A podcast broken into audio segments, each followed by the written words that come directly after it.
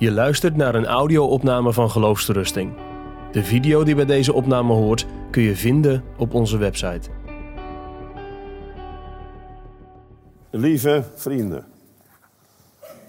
ik vind het bijzonder om hier vanavond te mogen zijn. Zoveel jongeren. En dan dit onderwerp, zie het lam van God. Ja.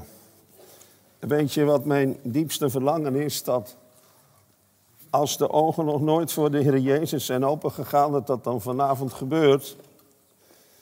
En onze vriend Marcel, die zei het al. Hoe moet je nou zien? Nou, Luther zegt, je moet zien met je oren. Waarom? Wel, het geloof is uit het gehoor en het gehoor is uit het woord van God. En wij gaan vanavond samen luisteren naar het woord van God. En we gaan ook horen wat de bedoeling is van God, waarom dit woord ons verkondigd wordt.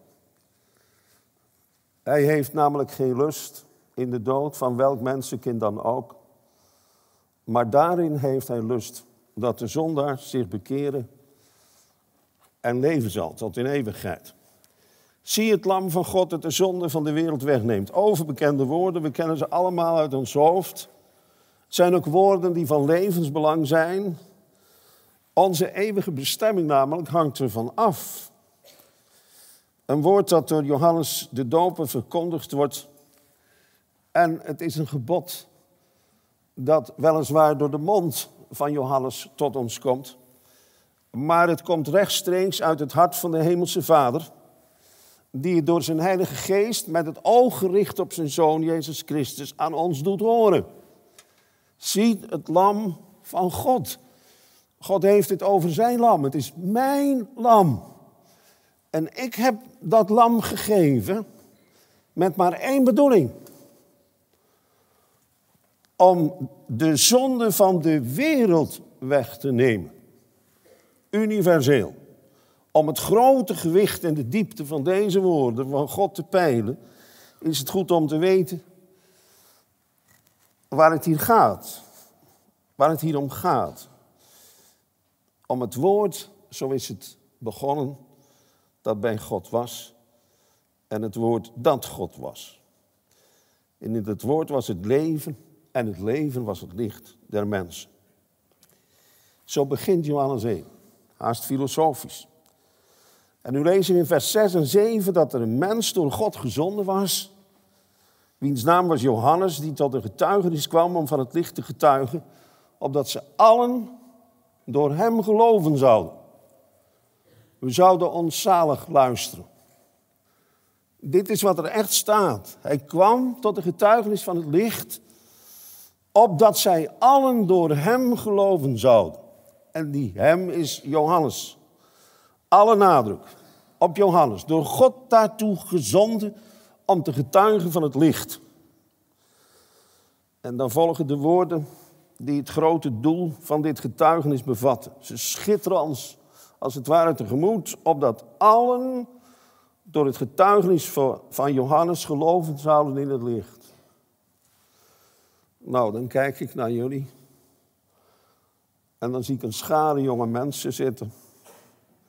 En dit woord komt tot ons vanavond. Omdat zij allen door hem, door dit getuigenis van Johannes, geloven zouden. Niemand wordt dus buitengesloten vanavond. Dan degene die zichzelf buitensluit. Johannes zegt dat hij het licht niet was, maar dat hij gezonden was opdat hij van het licht zou getuigen. In dat lange hoofdstuk, waarvan we 43 versen hebben gelezen, wordt gesproken over God, over het woord, over het licht, over het leven, over het woord dat vlees is geworden, over de enige geboren van de Vader. Maar pas in vers 17 horen wij over wie het echt gaat. Dan wordt de Heer Jezus Christus genoemd. Jezus Christus. Om Hem gaat het dus. Als wij spreken over het lam van God, hebben wij het over de enige geboren zoon van God, die door de Vader is gegeven om als een lam te slacht ingeleid te worden. En wanneer dit getuigenis van Johannes de Doper inmiddels is doorgedrongen tot de, zeg maar de upper ten in de godsdienst in Jeruzalem, worden per omgaande priesters en levieten tot, die tot de fariseërs behoorden, vanuit Jeruzalem naar Johannes de Doper toegezonden om te vragen wie hij is. Er kwamen duizenden mensen naar hem toe, vele scharen volgden hem. En dan ontstaat er een kruisverhoor. Wie bent u? En Johannes breidt in alle oprechtheid, ik ben de Christus niet. Wie ben je dan? Ben jij die? Ja? Nee, die ben ik niet. Ben jij de profeet? Nee, ook niet. Wie ben jij dan? Opdat wij antwoord kunnen geven degene die ons gezonden hebben. Wat zegt u van uzelf? En hij zei, ik ben de stem van de roepende in de woestijn. Maak de weg van de Heer recht. Zoals de profeet Jezaja gesproken heeft. Die is het die na mij komt en die voor mij is geworden. Van wie ik niet waard ben zijn schoenriem los te maken. Einde kruisverhoor. En dan, de volgende dag, de dag dus nadat Johannes de ontmoeting had gehad met die fariseeën, dan ziet Johannes Jezus tot zich komen. De komende staat er letterlijk. Prachtig om te lezen. Jezus komt. Jezus komt naar Johannes toe. Maar Jezus komt ook vanavond naar ons toe. Hier wandelend. De komst van Jezus, dat moeten we wel goed onthouden, gaat altijd vooraf aan ons komen tot Jezus. Al direct nadat Adam gevallen is, wat horen we dan? De roep van God tot de mens. Waar ben je? Dat is het eerste wat er gebeurt na de val. God komt naar de gevallen mens toe met de vraag: waar ben jij? Waar bevind jij je nu? Adam had zich verborgen. En wij hebben vanavond gezongen, moeder kom ik. Arm en naakt, tot die God die zalig maakt. En daar gaat het om. Als God naar ons toe komt, dan treft Hij ons aan in de positie waarin we onszelf hebben gebracht. Ver bij God vandaan. Ook al gaan we misschien naar de kerk, ook al zijn we godsdienstig best wel serieus. Er is geen relatie met God. Ten diepste is God voor jou een vreemde. Ook al is hij in Jezus Christus zo nabij gekomen. Dichterbij kan niet. Het woord is vlees geworden en het heeft onder ons gewoond. En dat woord komt vanavond tot ons. In Jezus Christus. De zoon des mensen is gekomen om te zoeken en om zalig te maken dat wat verloren was. Kan ik je nu nog een ander evangelie prikken? Brengt dat ons hart niet in beweging? Het zijn woorden van de Heilige Geest, want al de schrift is van God ingegeven. Ook deze woorden. Door Jezus zelf gesproken, die de waarheid zelf is. De zoon des mensen is gekomen om te zoeken en zalig te maken dat wat verloren was. Hij zegt het nog sterker. De zoon des mensen is niet gekomen om de mensen hier te verderven, maar om ze te behouden. En Johannes ziet Jezus aankomen. En zodra hij hem ziet, zegt hij de befaamde woorden. Zie het lam van God dat de zonde van de wereld wegneemt. In vers 18 lees ik, niemand heeft ooit God gezien. Abraham niet, Isaac niet, Jacob niet, David niet, Jezaja niet, Ezekiel, niemand. Ze hebben de stem van God wel gehoord. Of ze hebben een droom of visioen gekregen of iets van zijn heerlijkheid aanschouwd. Maar niemand heeft ooit God gezien van aangezicht tot aangezicht. En hoe anders is het dan met Gods enige geboren zoon, de Jezus. Van wie vers 18 zegt, en inniger kan het ons nog niet verteld worden, die in de schoots des vaders is. Die heeft hem ons verklaard. Dat is een beeldspraak. En bij die beeldspraak moet je denken, in de schoot of in de boezem van de vader, moet je denken aan twee personen die aan dezelfde tafel liggen, zoals men vroeger at, met de gezichten naar elkaar toe, voor een intiem gesprek met elkaar. En dit zie dus, die in de schoot des vaders is, die in de boezem van de vader is, zie dus op de unieke en innige gemeenschap die er is tussen de vader en de zoon. En vanuit dat direct te zien van God de zoon op God de vader, heeft hij God verklaard. Heeft hij God, letterlijk staat er, geëxegetiseerd. Zo leert hij ons zijn God en Vader kennen. Vanuit die werkelijkheid van die innige gemeenschap met zijn hemelse Vader heeft Jezus het volle licht over God doen opgaan. En die diepe waarheid komt nu openbaar in de bekende woorden God geopenbaard in het vlees. Vers 14 spreekt daarvan. Het woord is vlees geworden en het heeft onder ons gewoond. En we hebben zijn heerlijkheid aanschouwd als de enige geboren van de Vader, vol van genade en waarheid. Jezus heeft daar ook zelf getuigenis van gegeven. Als hij zegt, wie mij gezien heeft, die heeft de Vader gezien. En wie mij gehoord heeft, die heeft, mij, heeft degene gehoord die mij gezond heeft. Ik en de Vader zijn één. En u krijgt dat kennen van God, dat verklaard worden van God, vanuit die innige relatie van Christus met zijn Vader, krijgt dat woord nog een bijzondere vingeraanwijzing. Zie het lam van God dat de zonde van de wereld wegneemt.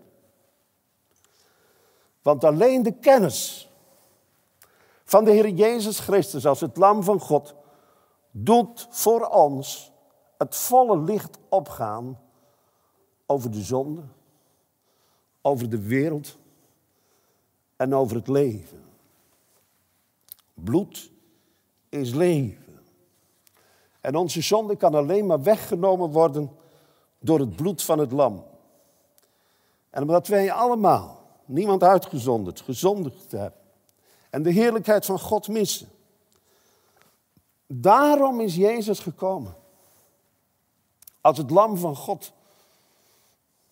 Om de relatie die wij verbroken hebben met God op een volmaakte wijze te herstellen. Dit lam gaat naar de slag toe. Dit lam gaat geslacht worden om de zonde van de wereld weg te nemen.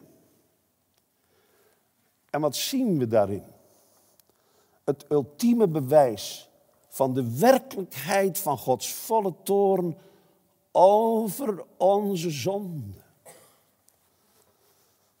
Iedere keer weer als de kinderen gedoopt worden in het midden van de gemeente, dan wordt ons voorgehouden vanuit de doopsverleer dat wij in zonden ontvangen en geboren zijn en daarom kinderen des torens zijn. En dat we in het rijk Gods niet kunnen komen tenzij wij van nieuws geboren worden. Dit leert ons de onderdompeling of besprenging met het water.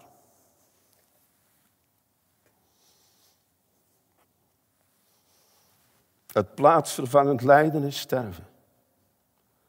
Als ultiem bewijs van Gods toren. We kennen allemaal Guido de Bruin die heeft in artikel 20 van zijn Nederlandse geloofsbeleidenis hierover gesproken op een niet te evenaren wijze. En misschien heb je het nog nooit gehoord. Hoor je het vanavond wel voor de eerste keer van je leven. Nou, dit zegt hij.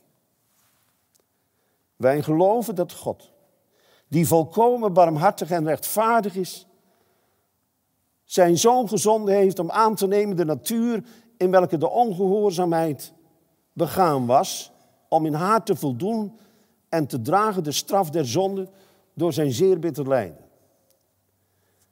Zo heeft dan God zijn rechtvaardigheid bewezen tegen zijn zoon. Tegen zijn zoon. Als hij onze zonden op hem gelegd heeft en heeft uitgestort zijn goedheid en barmhartigheid over ons die schuldig en der verdoemenis waardig waren. Voor ons gevende zijn zoon in de dood door een zeer volkomen liefde en hem opwekkende tot onze rechtvaardigmaking, opdat wij door hem zouden hebben de onsterfelijkheid en het eeuwige leven. Wat een woord. Kennelijk is voor Johannes de Doper zelf in het zien op Jezus ook het geheimnis van dit plaatsvervangend lijden en sterven van Jezus geopenbaard geworden.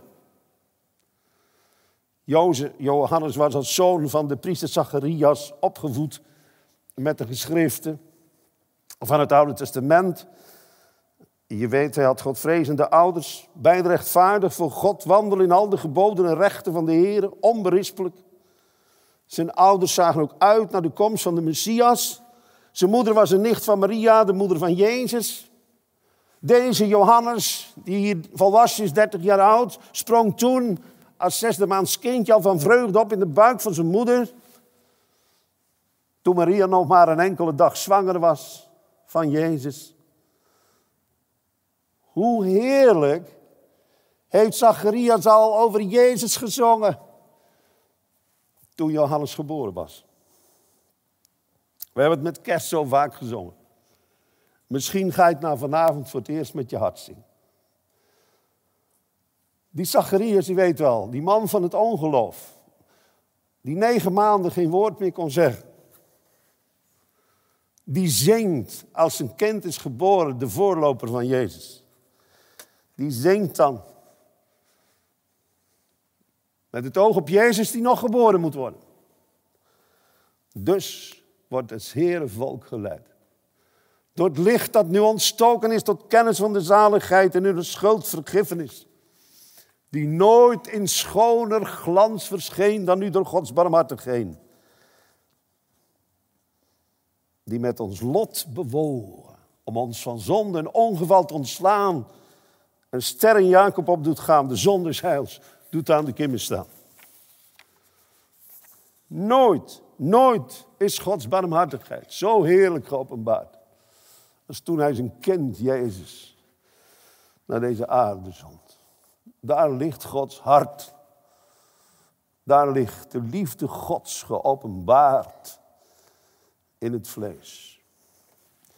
Johannes is als de enige zoon van de priester Zacharias vertrouwd geweest met het brengen van de offers. Zowel in de morgen als in de avond werd er in de tempel een lam als brandhof geofferd. Als een lieflijke reuk voor de Heer. Dat moest een onbevlekt lam zijn, volkomen, mocht niets aan mankeren. Datzelfde zien we dat het lam, dat lam dat geslacht moest worden ter gelegenheid van de uittocht van het volk van Israël uit Egypte, spreekt tot de hele vergadering van Israël.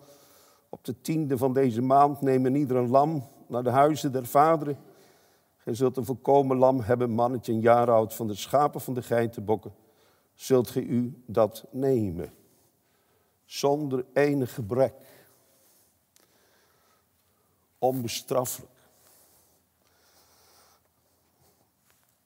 Zonder zonde. Nooit geen zonde gehad of gedaan. Dat zag dus alles op de volkomen zaligmaker, Jezus Christus. Zo'n zaligmaker hebben we nodig. De rechtvaardige hij de rechtvaardige voor ons, de onrechtvaardige. En dan moest hij zijn bloed storten. In Leviticus 17, vers 11 lezen van het offer dat ter verzoening gebracht moest worden. En dan staat er, van de ziel, dat is het leven van het vlees, is in het bloed. Ik heb het aan jullie op het altaar gegeven. Het is van God uitgegaan, ook dit weer. Om de verzoening te doen voor jullie zielen. Want het bloed zal verzoening doen voor de ziel. Dat is het leven. God neemt het initiatief tot de verzoening. Het staat er duidelijk. Ik heb het jullie gegeven. Is wat, hè? Dat God om jou en mijn zonde te verzoenen, zijn kind daarvoor over heeft. En dat Jezus tegen Nicodemus in de nacht dan zegt, zo lief heeft God nu de wereld gehad, dan komt die wereld weer terug, dat hij mij zijn enige geboren zoon gegeven heeft. En dan komt die doelaangevende zin, omdat een ieder, weer dat ieder of allemaal, die in hem gelooft. Kijk, daar valt de scheiding, ook vanavond. Degene die dit evangelie ontvangt voor wat het waarlijk is als het woord van God, die gaat straks met Jezus naar huis, met de buit naar huis. Of als je ontdekt wordt vanavond aan de zonde van je ongeloof, dat je deze Jezus Christus al misschien wel jaren aan een stuk hebt horen preken. Ik heb dat zelf ook zo ervaren. Ik was 25 toen de Heer in mijn leven kwam. Ik heb geweend. Ik heb gezegd, Heer, waarom heb ik u nou nooit geloofd? U die de betrouwbare God bent. Hij is waard om geloofd te worden op zijn woord. Ik roem in God. Ik prijs het onfeilbare woord. Ik heb het zelf uit zijn mond gehoord. Johannes wist dat hij door God gezonden was om de voorloper te zijn van Jezus. Eerst heeft hij in de woestijnen gebivakkeerd. En dan gaat hij Jezus ontmoeten. En dan staat het wonderlijke in vers 31 dat Johannes zegt dat hij Jezus niet kende. Zal hij dan Jezus nooit eerder ontmoet hebben? Ik denk van wel. Maar hij wil er dit mee zeggen, dat hij Jezus niet kende als de Christus, als de Messias, als de van God gezonde zaligmaker. En dat hij hem ook niet kende als het lam van God dat de zonde van de wereld zou gaan wegdragen. Maar, zegt hij dan in dat hoofdstuk, die mij gezonden heeft om te dopen met water, die had mij gezegd, op welke gij de geest zult zien neerdalen en op hem blijven. Deze is het die met de Heilige Geest doopt.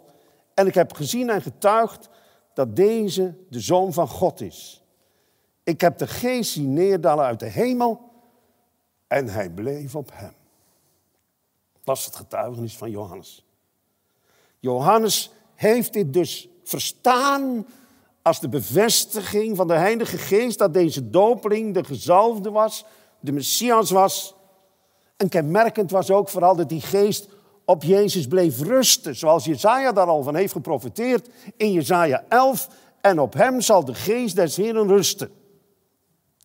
Nou, diezelfde geest, die heeft Johannes ook verlichte ogen van zijn verstand gegeven om Jezus te mogen zien als het lam van God dat de zonde van de wereld wegneemt. Zo alleen kon hij door dit getuigenis geraken. Spurgeon, dat is wel mooi om even te vertellen. Spurgeon die zegt bij deze tekst, wanneer er iemand door Johannes gedoopt werd, want er kwamen er velen tot Johannes om gedoopt te worden. Wanneer er iemand door Johannes gedoopt werd, dan beleed hij eerst aan Johannes zijn zonde. Maar, zegt Spurgeon dan, toen Jezus bij Johannes kwam om gedoopt te worden, fluisterde Jezus bij Johannes in het oor. Ik draag de zonde van de wereld hoor.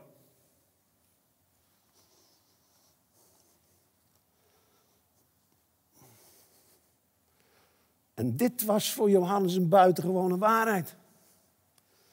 Want de Jood dacht dat het offer God alleen voor zijn uitverkoren volk bestemd was. En hoeveel beweren dat ook nu nog.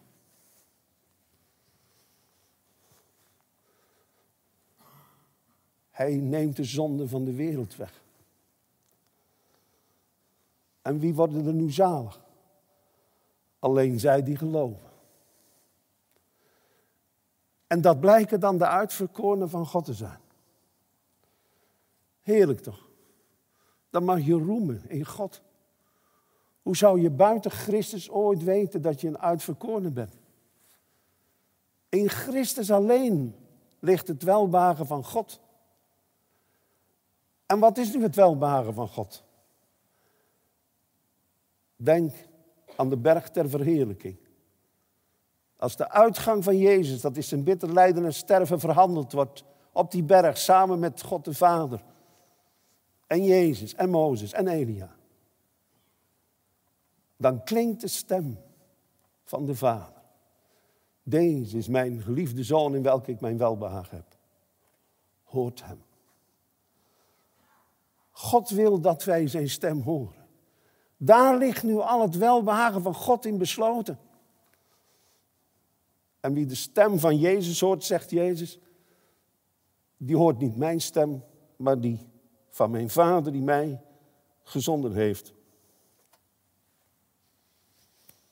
De zonde van de wereld. Die worden weggenomen. En dan in de betekenis vanuit het Grieks van optillen om die zonden te verwijderen. Zie je het gebeuren? Jezus die zelf nooit geen zonde gehad of gedaan heeft. Die als het lam van God zijn schouders zet om die enorme last van de zonde van de wereld. Zulke last van zonde en plagen niet te dragen, druk mijn schouders naar beneden. En in die weg van die totale ondergang onder het oordeel van God over de zonde van het ganse menselijke geslacht, komt de verzoening door voldoening in het oog. En pas als Jezus het uitroept, het is volbracht, is het werk van de zaligmaker een volkomen werk. Daar hoeft niets meer bij, daar kan niets meer bij. Niet het offer dat ik breng, niet de tranen die ik pleng, schoon ik ganse nachten ween, kunnen redden. Gij alleen. Worden er dan geen tranen geschreid over de zonde? Oh jawel.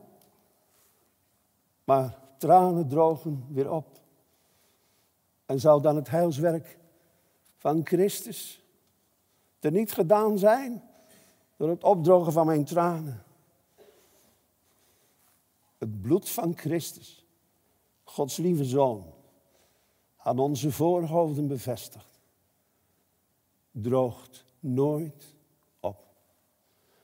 En het is het bewijs dat het bloed van Jezus Christus Gods Zoon reinigt van alle zonde.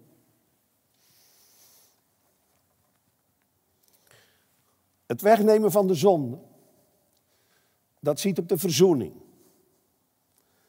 En het dopen door Jezus met de Heilige Geest, waarover hier gesproken wordt, ziet op de vernieuwing van het leven door God. Hoe rijk komt dit naar voren in de geschiedenis die we hebben gelezen. Daarom wilde ik dat die 43 versen werden gelezen. Want we lezen in vers 37 dat de twee discipelen van Johannes de Doper de woorden horen die Jezus spreekt. Zie het lam van God. En die twee broeders die doen dat. Wie die ene broeder is, weten we niet. De andere is Andreas, wordt met name genoemd. Waarschijnlijk is die andere Johannes zelf die dit evangelie heeft geschreven. Maar hoe dan ook, als Johannes zegt, en de dag tevoren had hij het ook al gezegd, zie het lam van God het de zonde van de wereld wegneemt. Hebben ze ook gehoord. Maar ze zijn Jezus niet gaan volgen toen. Wij hebben het misschien ook zo vaak gehoord. En het is er nooit van gekomen. En dan nu ineens horen ze het. Zie het lam van God. Hij zegt er nu niet eens bij dat de zonde van de wereld wegneemt. Alleen al het zien, het lam, zie op het lam van God. En dan staat er dat zij Jezus volgen. Dat wil zeggen dat ze in de Heer Jezus geloven. Uit het vervolg blijkt dat zij geloven dat Hij is Jezus de Christus, de Messias. En Jezus die heeft het in de gaten dat hij door hen gevolgd wordt. En dan vraagt hij, wat zoek je? En dan vragen zij aan de Heer Jezus, Rabbi. Daar hebben ze zich al onder de genadige heerschappij van Jezus gesteld. Hoe eenvoudig gaat het toe, hè? Er is niks geen ingewikkelds bij. Een kind kan begrijpen, zie het lam van God. En ze volgen Jezus. Wat zoek je? Waar woont u, rabbi, meester? En dan neemt ze mee. Ja, ze moeten toch weten waar, zijn meester waar hun meester woont. Ze willen iedere dag met hem omgaan, dan moet je toch weten. En dan staat er, het was omtrent de tiende uren. Dat is zo tien uur s morgens, Romeinse telling. En dan zijn ze de hele dag bij Jezus. Oh heerlijk. Kom, bedenk het nog eens. Die hele dag met Jezus. Die eerste dag met Jezus. Om nooit meer te vergeten. En die Andreas is er zo vol van, dat als de dag voorbij is, dan gaat hij nog gauw naar zijn broer Simon. Hij weet dat Simon ook uitzag naar de komst van de Messias. Fijn als je dat van elkaar mag weten. Heerlijk dat jullie met elkaar dit delen. Spreek erover met elkaar. Wie de Heer voor je is. Of als je nog vreemd aan hem bent. Spreek daar ook over. In alle eerlijkheid. En vraag maar aan degene die de Jezus mag kennen. Joh, is dat nou bij jou gegaan?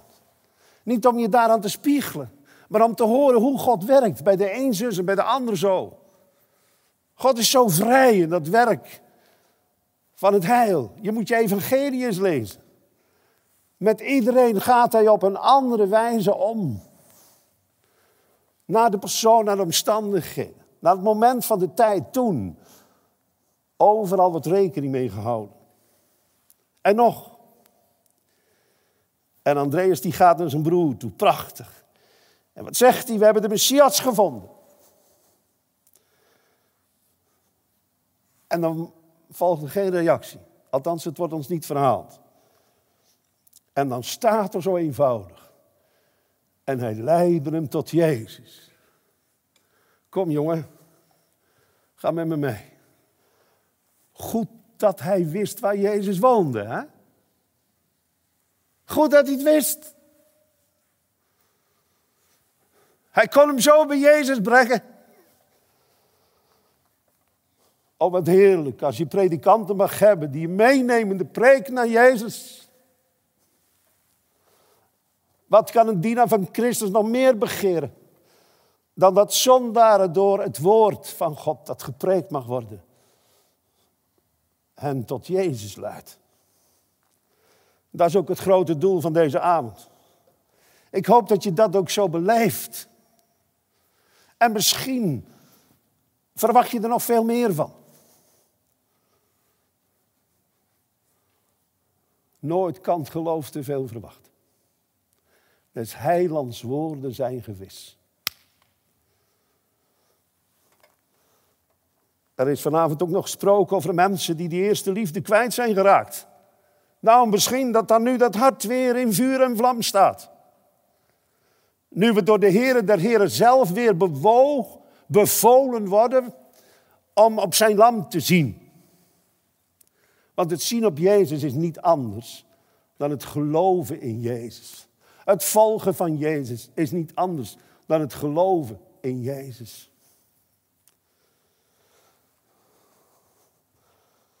En wat er dan nog volgt, dat hebben we dan niet gelezen. Maar ik wil het toch even zeggen. Want dat hoofdstuk loopt nog verder door. We zeiden het al, Andreas gaat naar Simon toe. Hij leidt hem naar Jezus toe. En Jezus die zegt direct, Simon, zoon van Jonas. Verbazingwekkend. Nog nooit gezien. Hij wist niet wie de Messias was. Hij verwachtte hem. En die Messias verwachtte hem, Simon, zoon van Jozef. Eh, van uh, Jonas. En dan, ja, dan gaat hij zelf al spreken over die naam die hij nog zal krijgen, Kefas. Dat is het Aramees voor Petrus, rotssteen. De rots waarop de gemeente van Christus gebouwd zal worden. De beleider is, gij zijt de Christus, de Zoon van de levende God. En de volgende dag, dan gaat Jezus uit eigener beweging naar Filippus toe. En dan zegt hij alleen maar, volg mij. Nou, misschien is dat dan het enige wat je vanavond hoort. Volg mij. En ik zei je, dat is niet anders dan geloof in mij. En hij volgde hem. Meer niet. Eeuwig genoeg. En wat doet die Filippus? Die gaat naar Nathanael, zijn vriend, zijn broeder. Die wist het ook. Nathanael, die verwacht ook de Messias. En die gaat naar hem toe. En hij zegt, wij hebben hem gevonden waarvan Mozes en de schriften spreken. En de profeten spreken. Jezus, de Nazarener. Kan uit Nazareth iets goed voorkomen? Dat is dat vervloekte ongeloof. Dat duikt dan toch ineens de kop op. Of steekt de kop op, moet ik zeggen.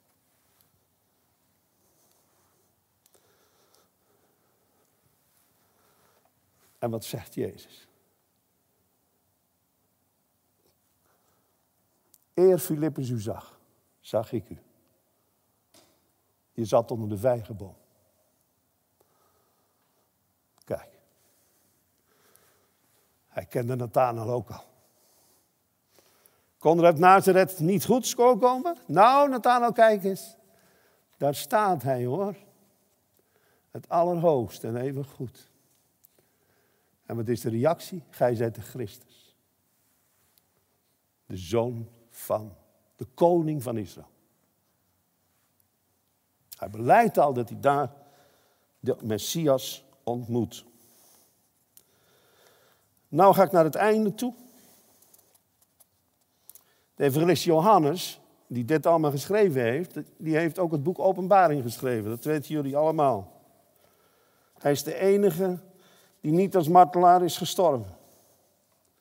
En in dat boek, Openbaring, komt het woord lam 28 keer voor. Maar daar niet als het lam dat de slachting wordt geleid. Nee, als het lam dat overwonnen heeft. Bijzonder om te horen hoe daar over het lam wordt gesproken. Johannes, die zegt in hoofdstuk 5. En ik zag en ziet in het midden van de tronen van de vier dieren, dieren en in het midden van de ouderingen een lam, staande als geslacht, hebben de zeven hoornen en zeven ogen, de welke zijn de zeven geesten van God, die uitgezonden zijn in alle landen. In het vers direct daaraan voorafgaande lezen we van Jezus, zie de lam die uit de stam van Juda is, de wortel van David, heeft overwonnen. Kijk, dit is de overwinning die behaald is. Door zijn kruisdood. Door het lam van God te zijn. En daarom spreekt vers 6 over het lam dat in het midden van de troon is. En dan staat er, staande als geslacht. Het lam is geslacht geweest, maar het is opgestaan. Hij is gestorven om onze zonde en hij is opgewekt tot onze rechtvaardigmaking.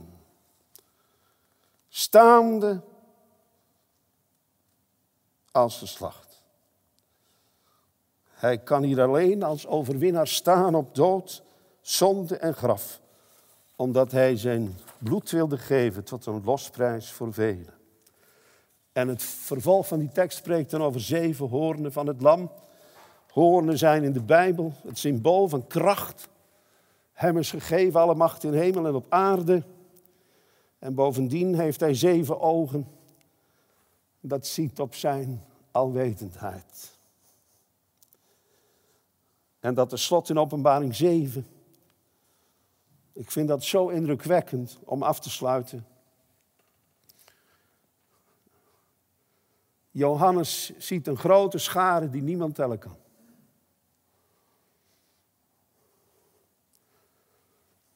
Uit alle natie, geslachten, volken en talen. Staande voor het lam. Bekleed zijnde met lange witte klederen en de palmtakken als symbool van de overwinning waren in hun handen. En dan lezen we in vers 14. Deze zijn het die uit de grote verdrukking komen. En ze hebben hun lange klederen gewassen. En hebben nu hun lange klederen wit gemaakt in het bloed van het lam. Dat is het enige bloed dat wit maakt.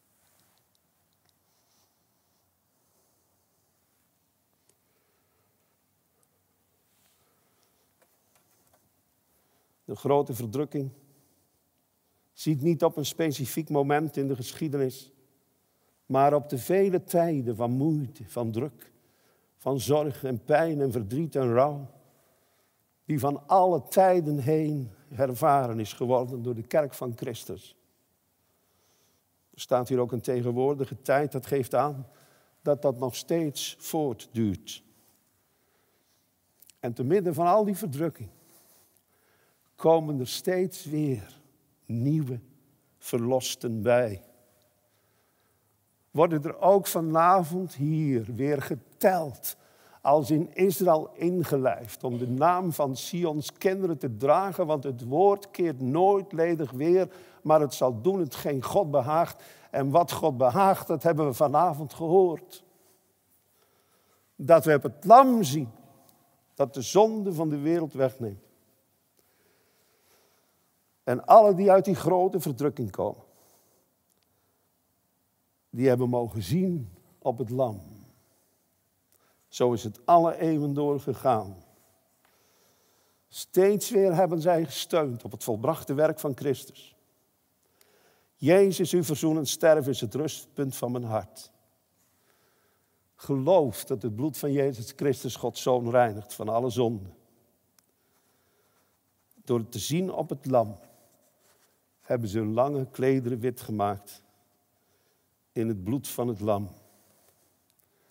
En weet je wat ze dan zeggen? Gij, o lam Gods, hebt ons goden gekocht met uw dierbaar bloed. Ik wist niet dat deze avond begonnen zou worden met het gezang waar ik mijn lezing mee besloten had. Maar het heeft mij wel diep geraakt. Omdat ook dit gezang in mijn hart is gegrift. Als een gouden schat. Vaste rots van mijn behoud. In hem ligt alleen de vastheid. Mijn lieve mensen. We zijn altijd geneigd om bij onszelf te raden te gaan. En vandaag zijn we zus. En morgen zijn we zo. Maar om je nu aan hem vast te klampen, aan zijn woorden. Want wat uit zijn lippen ging, blijft vast en onverbroken. Vaste rots van mijn behoud. Ja, daar komt het hoor, als de zonde mij benauwt. Hoe dan? Hoe dan? Laat mij steunen op uw trouw.